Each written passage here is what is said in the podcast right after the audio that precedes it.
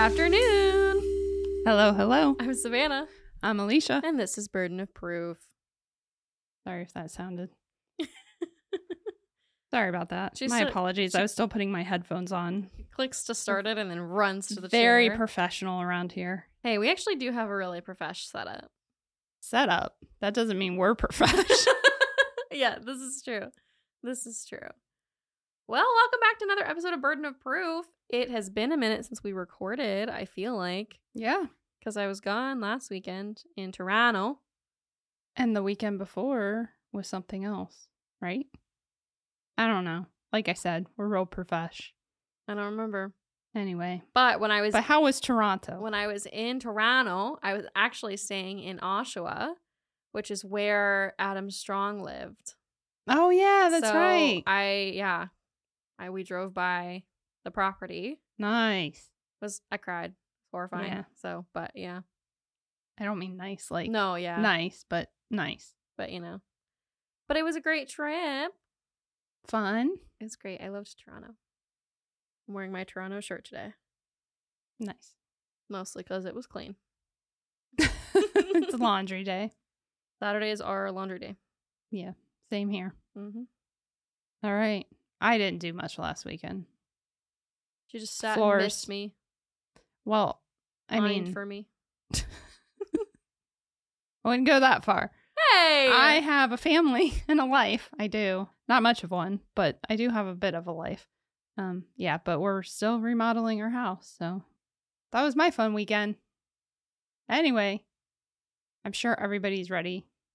Yeah, what what you For got the for us? case. What you Are got you for us ready? this week? I'm ready. Okay. I'm tired of saying jump right in, dive right in. I always say let's get into it, and it's Let's like get into it. Is there any other ways to say that? Let us know. On social of- media. I'm thinking of verbs right now. let's run into let's run think of- into I can't think of a single verb right now. Let's run into it, shall we? let's cough into it. Let's do it. Let's cough into it. All right. Well, if you read the title, then you know we're talking about the murder of Robin Hoyne today. Hoyne. Hoin. That's a fun last name. It is a fun say. Yeah, it's fun. Hoyne. Well, Robin was the second born to a family of four daughters. In 1984, she was 21 years old and working as a manager at the KFC in Torrance, California, a city close to the coast about 30 minutes southwest of LA. She had picked up a night shift the night before Halloween to cover for the assistant manager, Cheryl, who had had plans with her boyfriend to attend a concert. Oh, so this is gonna be like a little lead into spooky season, spooky episode, Sort of. kind of. I mean, Kind of. wise. I mean, it is spooky season, I and this did take place before, like right around Halloween. Well, and this episode comes out on the 19th. So it is right up there with all of our other Halloween It stuff. does. Yes. Nice. So, Robin had told her family that she'd be working the closing shift and then going over to a friend's house to stay the night, but she would be back to celebrate Halloween with her sisters as they always did. So, the Hoyne family thought nothing of it when she wasn't home the next morning as they got up for school, work, etc. Then they carried on with their day. Kim, the eldest sister, and Trisha, the third born, both left for work. Wendy, the youngest sister, left for school. And Trisha and Wendy were both already in costume in anticipation to celebrate the holiday. All right. Do you know what they were dressed as? I do, and actually, Trisha's costume c- comes into play later. Oh, okay. So we're going to hold off on that. I'm not sure what Wendy was dressed up as. She's the high school student, so She was Wendy from Peter Pan. we'll go with that. Yeah. That's Sure. my that's I know it's my decision. That's what happened. Okay. Back at the KFC, Cheryl, the assistant manager, arrived to open the restaurant for the day and noticed that Robin's car was still in the parking lot. Hmm. She thought, that's weird because she was supposed to close for me last night. Why would she be here this morning? When she entered the building, everything seemed as normal as she walked through the front. It wasn't until she entered the kitchen that she realized how wrong things really were. Oh no. Oh no. This is gonna ruin KFC. I don't ever go to KFC, but Honestly, I don't know that this would make the floors any grosser than they already are at Oh, no. KFC. I had a friend in high school who worked at a KFC. Like, it's gross. eh, okay. Just grease, grease galore. Your shoes are like, their shoes were not allowed to enter the house Oh lord. because they were always caked in grease. It was bad. So Robin was lying face down in a pool of blood. Cheryl ran out of the building and sought help for someone to call 911. And when police arrived to find Robin, they found that she had been stabbed twice in the lower back and had slash marks across her face and throat, but no defensive wounds. Hmm. So she was probably unconscious before the injuries occurred. Hmm, Kind of. not exactly. We'll we'll get into I'm not a good armchair the detective. forensics of it all in a minute, in a moment. The top bolt on the employee door was unlocked, but there were no signs of forced entry to the building. The safe had been unsuccessfully tampered with, and there was a few drops of blood around the safe, but no fingerprints nor weapon were found. It's a real it's a real whodunit kind of mystery. Yeah. Cheryl opened the safe for the detectives and found the bank deposit bag from the night before still in the safe with that night's cash enclosed. Okay. I actually have a picture for what this looks like because I worked retail in high school. So interesting. It was evident that Robin had been finishing up paperwork when the incident occurred. Near her body, there were some items strewn about that appeared to be the contents of her purse, some food, things that just got knocked over, etc. Mhm. There was also something odd, out of place, if you will. Other than the the body. Yeah. yes, other than the body. Poor Robin. Oh my god. Also near Robin's body, there was a small piece of foam rubber, a cushioning, if you will, in a rather unique shape. No one could really figure out what it was or where it came from, but they speculated that it was possibly padding from like a backpack or a briefcase handle because it was kind of like it was kind of folded in half and it was kind of an oblong shape. Hmm. that is very interesting. but they didn't know, so they bagged it for evidence and set it aside. The detectives interviewed Cheryl and the district manager, Gregory. Cheryl explained that she and Robin had switched shifts and that she knew Robin would never just let anyone in before, like, while she's Yeah. closing, especially by herself. Well, A, you don't do that, and B, it's not safe. Exactly. She told them that Robin was always super careful and continuously reminded anyone closing to always lock the door, even when stepping outside just to take the trash to the dumpster or to walk the bank deposit across the parking lot to the drop box at the Mhm. bank. Cheryl also informed detectives that a former assistant manager, William Marshall, had been due to stop by that night to return his uniform and pick up a briefcase he'd left in the office. a briefcase, and we have something that looks like briefcase handle padding. Yes, but it didn't match. Oh, of course it didn't, because that would be too simple. Yeah, the briefcase was intact, Dang it. Did he fix the but it was still there. No, it was. Oh, oh, so he never sh- he never showed. If It- the briefcase was still there. she's trying to figure this all out. She won't let me tell the story. It's a big mystery. I, I, also went to see a, know. mystery movie last night, so I'm like in the headspace. Yeah. I gotta figure it out. I'm out. ready. So the detectives found no sign that he had been there. There, there were no uniforms laying around in the office or anything Mhm. like that. His briefcase was still sitting in the office. So, no, as far as they knew, he had not shown up. That's so smart. The district manager, Gregory, told the detectives something that piqued their curiosity about William, though, despite there being no evidence Mhm. that he showed. Gregory informed detectives that he had continuously had issues since hiring William as an assistant manager on October 2nd. So we're at Oct- October 31st, Halloween. Gregory had come to work at this particular store on October 2nd and he was already fired. Okay, so that's not good.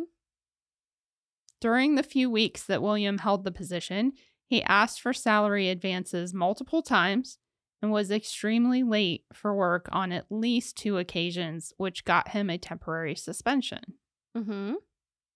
Though he was suspended, Gregory did not take away his keys nor change the safe combination. And one night during William's suspension, money from the safe went missing with no signs of forced entry.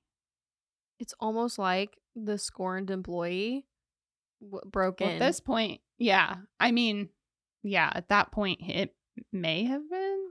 I mean, he'd gotten suspended, so maybe he was feeling a little bit like this isn't fair. Maybe. Stick it to the man, steal the money. Robin was the one to find the money missing that first morning and reported it to police. And just after William returned to work after his suspension, money went missing again. Hmm.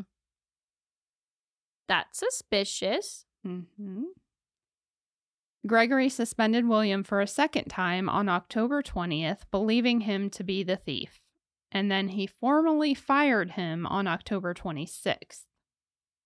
I feel like I should tell listeners that in my head, I am picturing this as like a black and white drama, mystery drama movie. So it's very dramatic and very theatrical. And I think you should join me in this endeavor. Okay. Well, at that point, he collected William's keys, changed the combination to the safe, and subsequently changed the locks on the building. He took his keys and changed the locks, I guess. Well, yeah, because William, this was 1984. You could easily make a copy of Yeah. a key. I mean, you can still easily make a copy of a key. Yeah, depending on, yeah, the As long as it's not like a key, like a keypad. Yeah. So the manager did all the right things to try and Yeah, sounds like protect the store at that point, we'll say. Oh, no. See, when Gregory heard that William was planning on stopping into the restaurant, he decided he should be present, given all of Yeah. the history. He arrived to KFC around 7 p.m. and assisted Robin with paperwork while waiting for William to arrive. That's a responsible manager to not leave your young employee. hmm A 21 year old by herself, with a thief. you'd think. Oh no. But see, when William did not show up, Gregory decided to leave. And he said that Robin was finishing up paperwork with the bank bag ready for deposit sitting on the counter when he left. He said he felt uncomfortable leaving Robin, but made sure everything was locked up. And then he waited in his car for a bit, but he felt like he was being watched. So you leave? Also, did they only did they So have he- her scheduled by herself? Like she was Yeah, apparently at this particular store, it wasn't unusual to have one person closing, one of the managers closing by themselves. mm, no. Yeah. That's no. But what killed me was, and that bit was taken from court records. Yeah, that's in You that's feel like in you're the being appeal. watched. You're gonna leave her there by herself. He felt like he was being watched, but eventually, and it couldn't have been that long, to be honest. It could he couldn't have waited that long, but he left anyway. I'm sorry, what? okay. I don't. There's nothing else to say about that. That's r- no, and we're not at all trying to say like, oh, it's his fault. But I'm just saying, like, no. It's not his fault of what happened, but there's a reason that at most restaurants, Yeah. retail, nobody is allowed to be any of the places that I've no, worked. you don't close by yourself. you don't close by yourself ever. There at least has to be two people At least, yeah. just for safety. Mhm. That's it. I've worked in small stores, I've worked in big box stores, and never. Well, anyway, detectives theorized that Robin knew whoever it was and let them in, but had first placed the money back in the safe and that the perpetrator had stabbed her in the back when she was not suspecting that she, you know, she probably let them in, turned around Yeah. to walk towards whatever the office or wherever she was headed. And that's when they stabbed her in the back. And then at some point after that, they tried to slit her throat before attempting to steal the money out of the safe when they didn't find any, you know, accessible throughout. But what's weird is why was the money back in the safe to begin with? I Because just, I just said that part. Oh. They theorized that she put the money when somebody knocked on the door and wanted oh, to come in. that's when she okay. She put the money back in the safe because it was sitting out on the counter. Yeah, that's what I okay.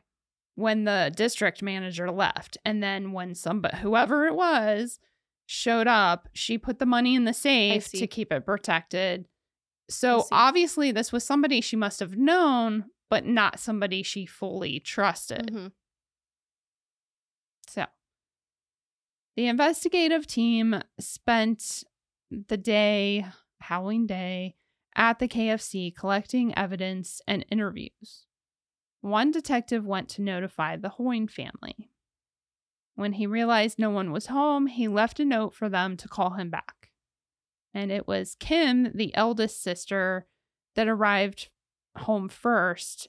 And she went ahead and called. She didn't wait for their parents because, like I said, Robin was 21. I think Kim was like 23. Mhm.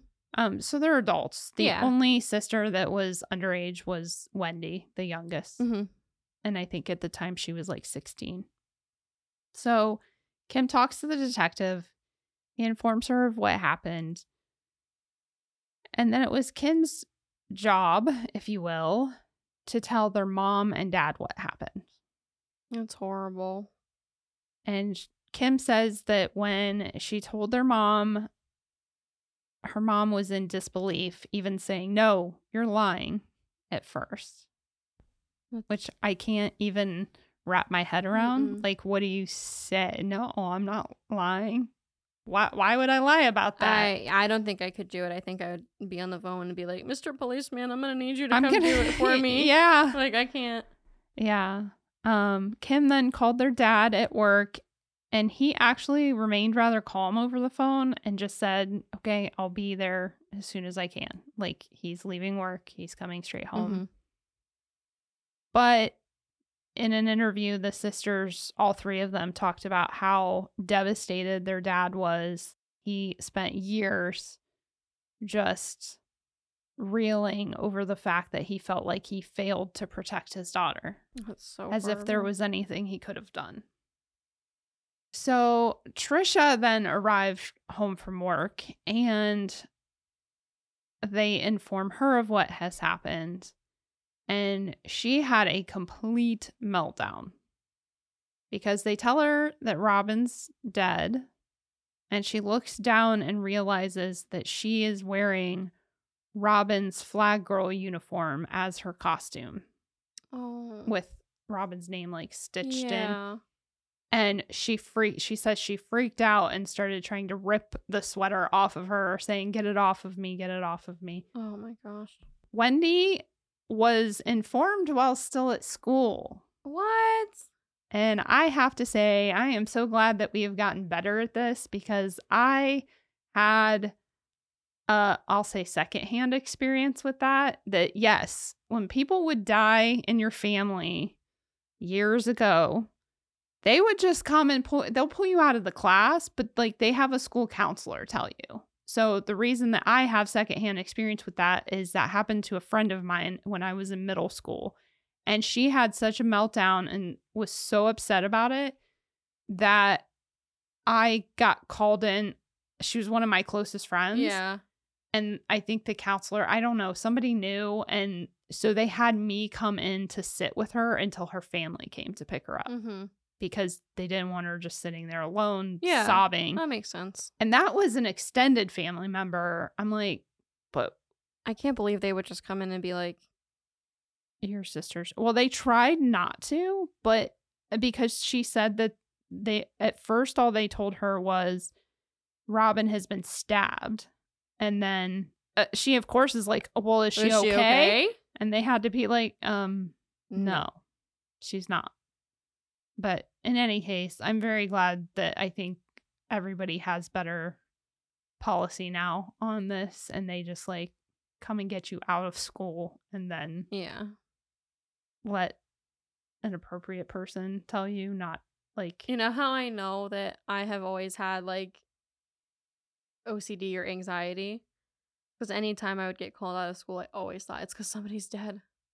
Oh no, Like if I forgot that I had an appointment or something and then I would get pulled out, I was like, oh my god, that's terrible!" who has died? And I would panic until my mom's like, "You've gotta go to the dentist. Oh my gosh, that's terrible. Yeah, well. I mean, I have anxiety with like crazy over the top thoughts, but not like that exactly. Oh yeah, there's always somebody Yeah. dying in my head. Oh, no. That's sad. Yeah, it is. I'm sorry. Um okay. So back to the investigation now. Mhm. Detectives, of course, paid a visit to William, Mr. William Marshall, who cooperatively told them that other than a quick tri- trip to the liquor store just before 8 p.m., he was home all night with his girlfriend and her kids. He claimed that he helped her make dinner, spaghetti specifically, for dinner, hung out for a bit, and then he watched some TV after the kids went to bed. They noticed he had a fresh cut on his finger, and when asked about it, he told them, Oh, well, I cut it while chopping garlic for the spaghetti. And his girlfriend, Yvonne, confirmed that William was home with her, but she did deny him helping make dinner. And she didn't know where he got the cut on his finger because he certainly didn't get it chopping garlic. She was like, Hmm. Listen, I'm going to back you and give you an alibi, but I ain't going to pretend you're more helpful than you were. Yeah. So William consented to giving fingerprints and hair samples. And though still a suspect, they had to release him because Yeah. they didn't have anything. A couple of days later, on November 2nd, the manager of the Fountain Valley KFC, where William had been trained before he transferred to the Torrance location, Okay. that manager reported that while closing the restaurant alone, William appeared in the drive through window around 11 p.m., asking what time it was, though he could easily see a clock from that window. Hmm. The manager stated that he was wearing camouflage fatigues, a dark jacket, a knit cap, gloves, boots, and was carrying a blue duffel bag. Was it cold? I mean, obviously, sometimes where where it's California. It's California, It's not that cold. but it's but L the LA even the LA Southern California can get cold, colder at night, night. because it's kind of it's borderline desert, so it can get cooler at night. Cool enough that it's not unusual to see somebody dressed, Yeah, but in gloves, but in gloves and a hat. that's is a bit much. Like not just a sweater. Yeah. Outside, William met one of their employees, John Stumbo. Stumbo. Stumbo. who then rang the buzzer on the employee door. The manager opened the peephole and John asked if William could use the phone, but the manager told them no, as he knew. Wait, you're the guy that got hired here, trained with us, then went to that other store and just got fired. He wasn't he wasn't having it. Yeah. So after he made that report, detectives arranged to conduct surveillance on William. They began following him on November 6th in plain clothes and unmarked vehicles. That night, they saw him purchasing narcotics, but nothing else. It was pretty quiet. Okay. It wasn't until November 10th that he returned to the Fountain Valley KFC. He was seen parked in the parking lot, wearing the same clothes the manager had described in his report. And at one point, he drove away, but came back, looked in the window, left again, and eventually returned.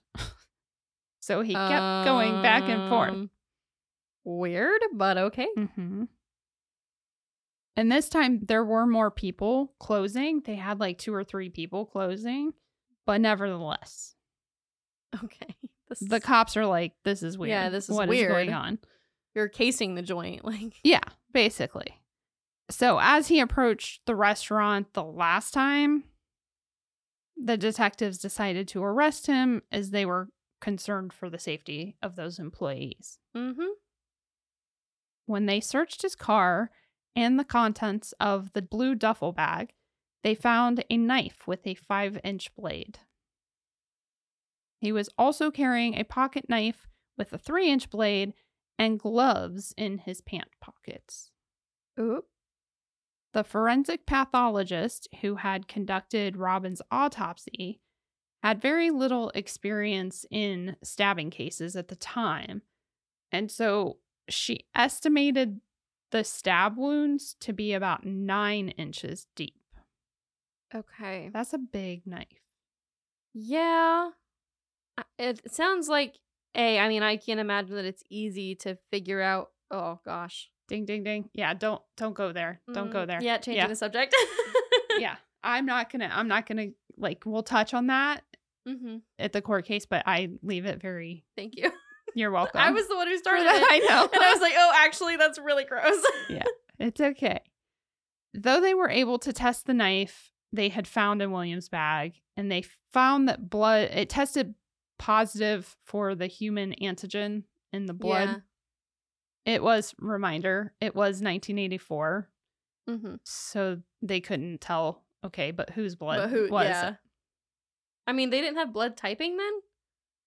They, could did, but you had to have a much bigger sample. Oh, I see. I'm pretty sure.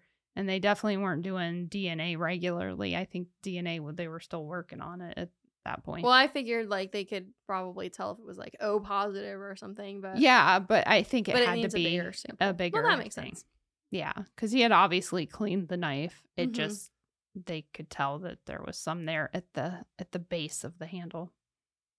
So between William having an alibi, albeit a questionable one, uh, the knife being smaller than what the pathologist initially estimated the wounds to be, not being able to trace any hair or fingerprints, and not piecing together what that foam padding came from, Yeah, I, I keep coming back to that. What is Yep. it? Uh, detectives were at a dead end and they had to let William go again.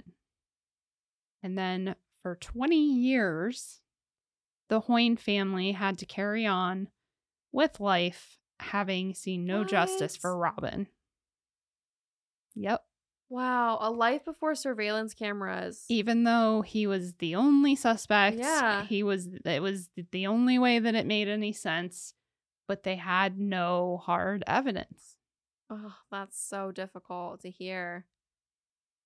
It's hard to wrap your mind around the fact that like near a safe there wasn't a security camera because I've grown up in by the time I was old enough to really um, comprehend surveillance, like everything is on camera. Oh yeah, no, but not back then. Back And then, now- a restaurant yeah. probably like they might have had surveillance like on the outside of a building, Yeah. building, but even that wasn't common because everything had to be like taped, Yeah. like Which, VHS like, tapes. you it know, wasn't. Some people prefer it the other way, but it's situations like this where I'm like, never have gotten Oh, away with that now, and that's what makes it so difficult. Yep.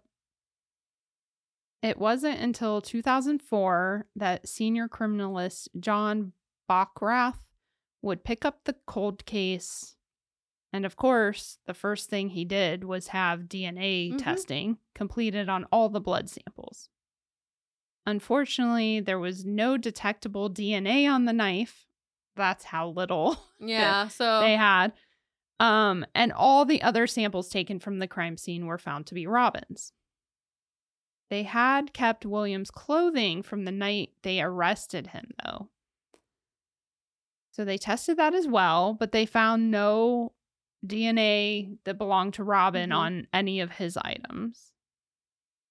Bockrath also had two different criminalists from the coroner's office review the original autopsy to compare William's knife to the report. Okay. The first one excluded William's knife, but the second one said that depth measurements of stab wounds are so unreliable that many doctors will not even take them. So, Interesting. he was not willing to exclude it or say it was conclusive Mhm. that so he just said it's a possibility Yeah.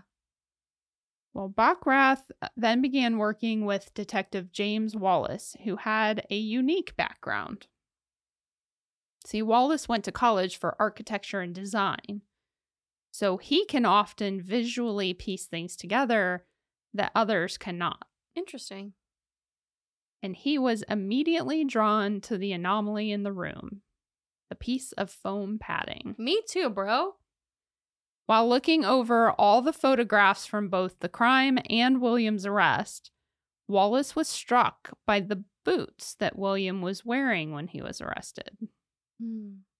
The photo is of William handcuffed and sitting on the street curb while they search his vehicle.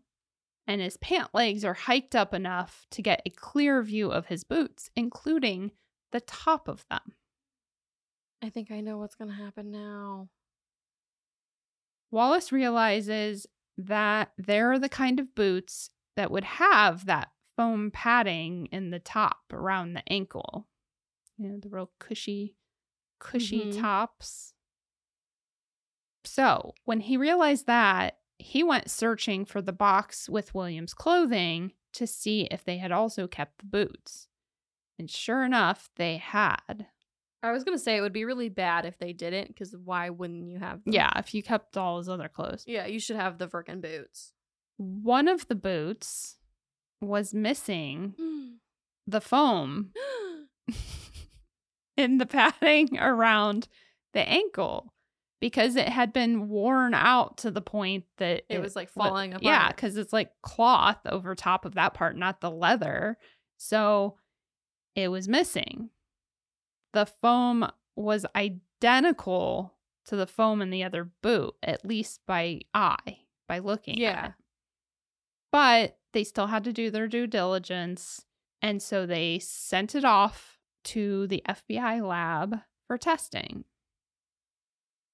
Unfortunately, Wallace was devastated to find out that while they could show the foam from the scene fit the boot and that it was very similar in substance and what's what's the word I'm looking for? I'm kind of I'm kind of ad libbing here. Um the lab could not say with certainty that the foam found at the scene was the same as the foam in the boot. And they said that it was because the foam taken from the boot contained phthalates and the foam at the crime scene did not. Oh, so in case you're thinking, okay, what does that what what Well, I, my thought is, well, case it's you're not been a 20 chemist. years. yeah. Maybe the phthalates have gone away. She's got her finger on her nose. I think that sort means I of. win. you're of. like you're like over here on the nostril. Oh, okay. You're so close.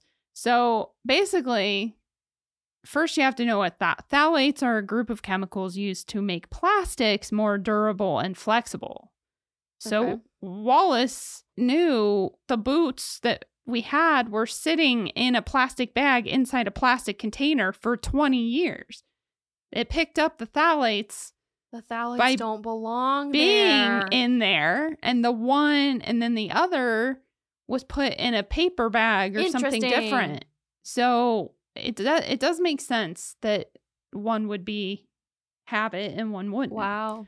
but being scientists the They're lab like- the lab workers are like uh well sorry but unless you can prove that that's what happened then we can't Yeah, I mean- definitively tell you that But if I was on a jury and they told me this scenario, I'd be like, if it looks like a duck and it quacks like a duck, it's Donald Trump. Like it's the boot. right so you- I don't know what episode that's from, but it isn't. It's Yes, a, I It's a long joke. Know. I remember saying that. Yeah. You said it looks like a duck. I'm the one that said it was Trump. Anyway, so Wallace knew without connecting the foam to William's boots with hard evidence, they would likely be right back to square one with basically no case. But they didn't give up. The detectives made one last ditch effort in April of 2005 to gather more evidence, and they located William as well as his ex girlfriend, Yolanda. Yolanda. The couple, obviously, as I said, ex girlfriend, they were no longer together, and Yolanda had moved across the country to Ohio, but William was still in California. Ohio. So, one group of detectives went to Cleveland to interview Yolanda, who initially lied and told them that she didn't remember much due to a head injury she suffered in 2001. That's really specific. Okay. Mm-hmm. Nevertheless, she told them generally the same story she had in 1984, with one addition. As they began to leave, almost as an afterthought, she stopped them and told them that the day she picked him up from his arrest in November of 1984, he kept repeatedly saying, How am I going to get to heaven? I think this is something you should have mentioned, Yolanda. Well, we'll get to why. She claimed to not know what he meant by that. And of course, it's not exactly an omission of guilt. Yeah. I'm sorry, an admission of guilt. What did you say? I said omission. oh. My brain's like, that's not the right word. My brain was like, yeah, it's not. Sorry, ADHD. It's a wonderful thing. So detectives are like, okay, well, thanks, Yolanda. That's not very helpful, but Yeah. thank you. Okay. Meanwhile, the other detectives found William in California and they found out that he had created a very different life for himself in Palm Desert with the California Department of Forestry. okay. He became a fire captain, He'd be Smokey the it. and no one he associated with in 2005 could have ever believed that William would have been involved in a crime, let alone a murder. Let alone a violent murder. Yes. So, as I said, while the Cleveland, Ohio team detectives went and talked to Yolanda, Detective Wallace and another detective went and talked to William at the same exact time. So that way they were hoping, well, maybe we'll trip them up Yeah. and they won't have the same story. You looked like you were about to say something. I thought of a joke. Okay. Only you can prevent murder. It's a Smokey the Bear murder joke. I got it. Sorry, it's stupid. I get it. Okay. So when they go and talk to William in 2005, he held to his original alibi and was initially cooperative. Hmm. Initially seems like the operative word here. hmm They questioned him about the wear and tear on the shoes, and he explained all of his shoes would end up like that because he never untied them to take them off. He would just push them off his foot. Which is why. Okay. Mm-hmm. Yeah. He even showed them a closet full of about 15 or so pairs of shoes, which many were very worn, and at least one pair had a padded section around the ankle that was wor- like torn up, and the foam padding was about to come out, just like the boots. I'm looking at my shoes right now because I do the same thing. Mm-hmm. And you can see on the back where they're dirtier on Yeah. my right my yeah, my right foot because I use my left foot first. And so the Mhm. bottom of my left shoe. Yeah. And then the shoe other side. forensics is fascinating. Yes, it is. However, when detectives explained the foam padding found at the crime scene and they believed that it matched the padding in his boots, William was suddenly not so cooperative Hmm. and he asked for an attorney and the interview was over. I hate when they're smart. That's fine. Detectives left. Yeah. They leave. They realize, well, Yolanda hasn't really given us much. He's now lawyered up. But they get a search warrant and they returned a month later with said search warrant. But when they came back, they found that the closet with all those worn shoes was suddenly cleaned up and empty. Mm. All the shoes were gone. What couple of pairs that were there were too new Mm-hmm. to be worn. But he did forget one pair on the back porch. They found a worn pair of deck shoes with the same wear and tear as some of those originally in the closet mm-hmm. that they observed. Forgot about the back porch shoes, buddy.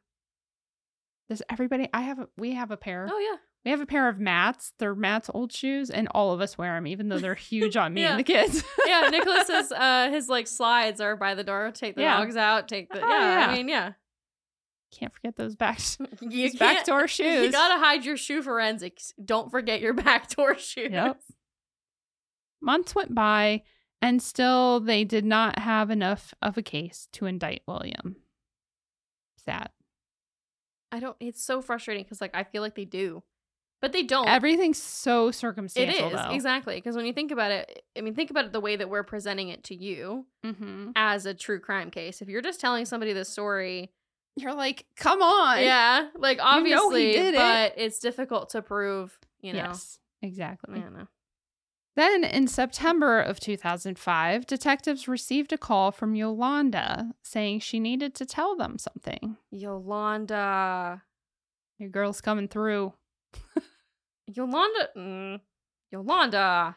In her second interview, she admitted that she had lied to them and had lied during the investigation in 1984. She explained that William was abusive, which is why she fled the state, and that she was scared he would come for her again if she told the truth. yeah, that makes sense. I mean, that's a totally valid reason to be scared. Mm-hmm. Um, she must have been going to school at the time in 2005 when Okay. they um, talked with her because she said it was a professor of hers that was an attorney. And after the detective showed up in Ohio asking her questions, she then went to the professor and confided everything. And it was them who convinced her to tell the truth. Mm-hmm. So she explained that William had told her what to say to the police if they came asking at the time of the murder. She said he was not with her that night and that he told her that he had stabbed Robin. When he couldn't get the money, he slit her throat.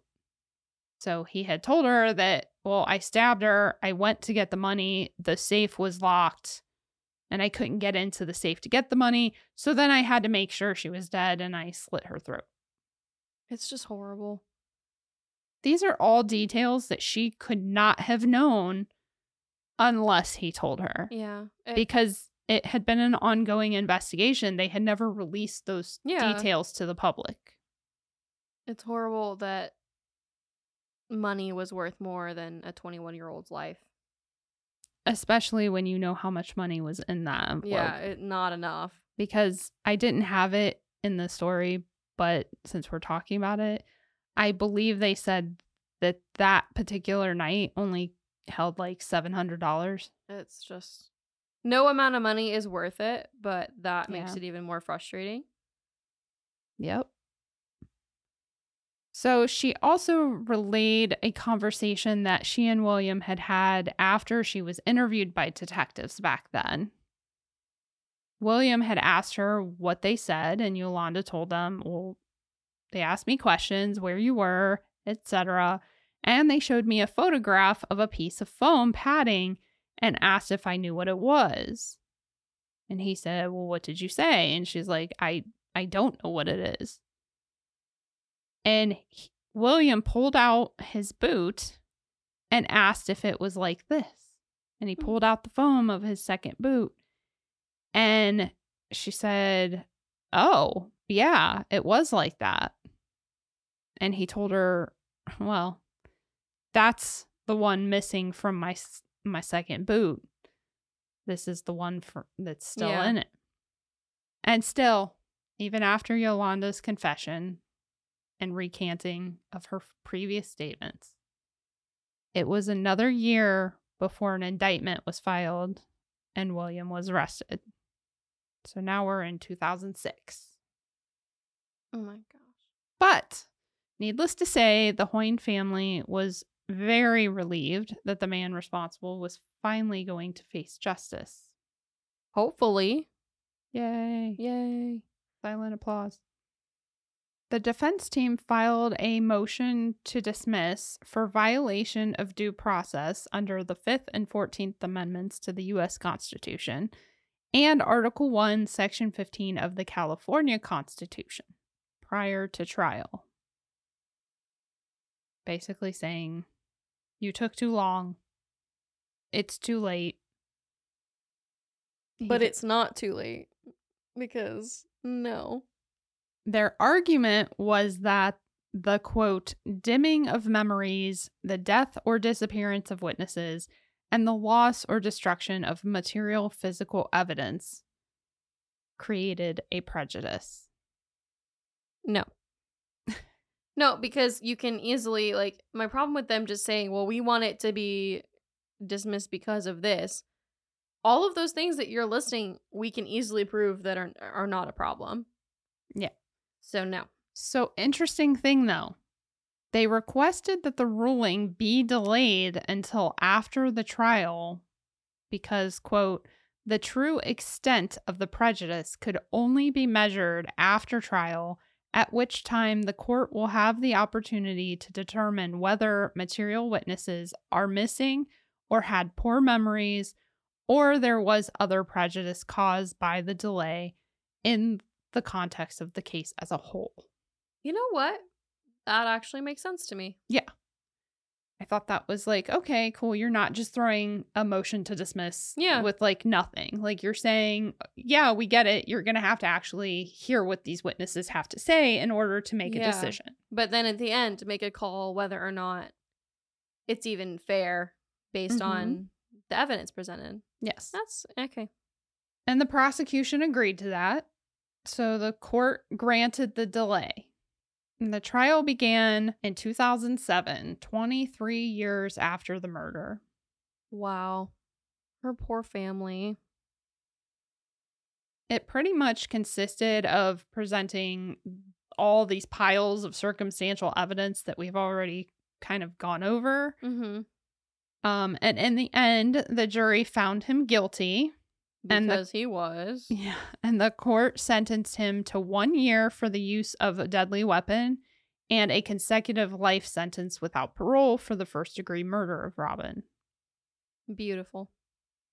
At the end of the trial, the court denied the motion to dismiss, stating that the prosecution gained no advantage by the delay, that the delay was justified by advancements in technology and development of evidence, and that any prejudice was outweighed by the justification. Yep. Be expected. William, of course, appealed They always do. contending the following. Number one, that his motion to dismiss this is I love when they I love when they appeal on the things that they used in their defense. Yes. And I mean I get why. It's because he no doubt got a different attorney and that attorney's like, "Oh, see this defense attorney should have done something different." Yeah. Like I get it, but it's just Come on. if you simplistically look at it, it's kind of comical. So, okay, his number one contention was that the motion to dismiss delay violated his right to a fair trial and due process, arguing, quote, the delay only served to weaken the defense, not because of new technologies, but simply because the prosecution witnesses reevaluated their strategy and interpretations of existing evidence, to which the appellate court found this claim had no merit. Yeah, he's basically like, well, by telling them exactly what you wanted them, like Yeah. exactly Yeah. what the problems were, they were able to solve the problems and they shouldn't have been able to. Yeah. They let their hand go too early. Which I mean, I get, Yeah, I get. But that's not going to change the outcome of the case, is the problem. Yeah.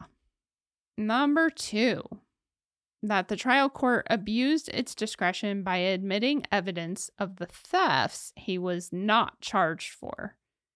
To which the appellate court decided this lacked merit because it would have been proven that he, as the assistant manager, knew the location of the money. Yeah, it's just going to make the case. Like it better. didn't matter Yeah. because whoever came into the building and stabbed Robin knew where the money was. And here's why here's without visually seeing this case and and Mhm.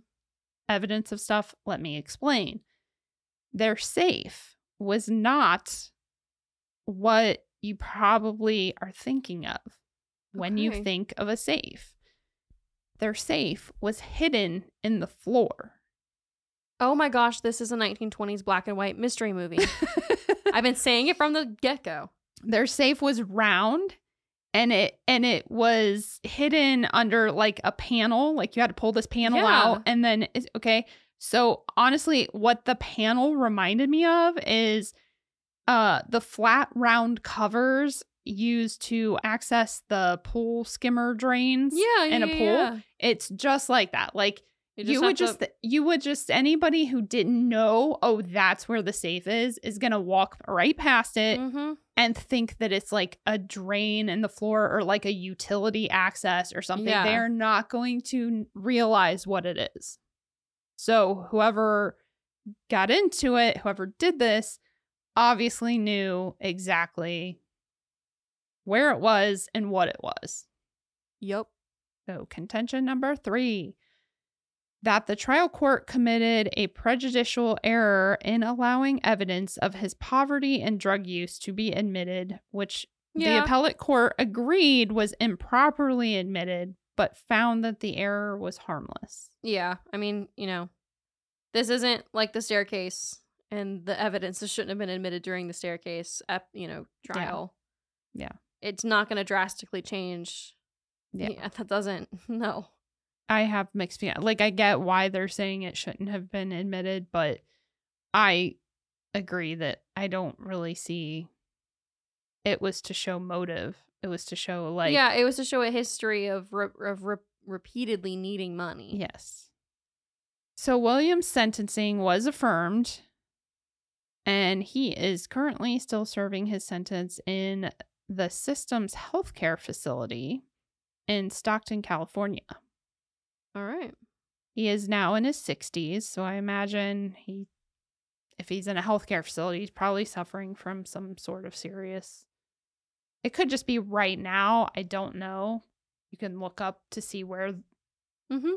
inmates are located currently. So I don't know if that's a temporary thing or what, but Well, and unless he's come out and said it, there's not going to be any record of why he's there yeah, no. because HIPAA. Yes. But there you have case. it. There you have it. I want to say this delicately. I'm not shocked that an addict, because the thing is, he was smoking PCP, co- crack cocaine, from what Mhm. his girlfriend had said. And they had seen him buying narcotics when they were tailing him. I'm not shocked that an addict can turn their life around and do something great and, you know, become a fire captain. I am a little shocked that somebody who had all those problems and committed an atrocious violent murder Mm-hmm. turned their life around and did all of that. Yeah. That I mean, was rather shocking to me, which is kind of why I wanted to do this case. I think the shocking part is that he shouldn't have gotten away with it. Because in today, like I said earlier, like right now, if he did that, there's no way he would be able to move on for 23 years, you know? Yeah. I also, physically speaking, was shocked that he became a fire captain because I can't imagine smoking those types of drugs. I can't imagine the toll it takes on your body, particularly your lungs, and then to go and do the things you have to do to be a firefighter. Well, he was a fire captain for the forestry, right? Yes. But I think their training and stuff, they still have to. It She's depends. making a face. It depends. It depends. It depends. It's ju- no, I, they're fully trained. I'm not saying that they're not trained. Do not get me wrong. but the gear they use is different. Okay. So I don't know. I don't know. Yeah. I'm not gonna. they are trained, and um, Mr. Donald Trump, who said that they are unskilled laborers fighting wildfires, they are trained and they are very skilled. What? Do you not remember this? no. Oh my gosh, during the California wildfires, he implied or directly said, I can't remember, that the the wildland firefighters were unskilled laborers. And I was like, first of all, no such thing as an unskilled laborer. Second of all, What? really? That's what you want to say? This is Wild West firefighting, sir. Like literally they're sending them out there with water, go get it. No gear. I mean, they have gear, but not a lot of gear, if any at all. And what? Yeah. I I could be remembering this wrong because it's been several years, but I'm pretty sure that that's what happened. I have no words. Yep. Nobody quote me on that. I'm gonna fact check it real quick. Fact check. it was not Trump. It was it was the California Republican congressman. I apologize. Good. I'm glad you fact check it. Uh, And that was just in 2021. That was 2 years ago.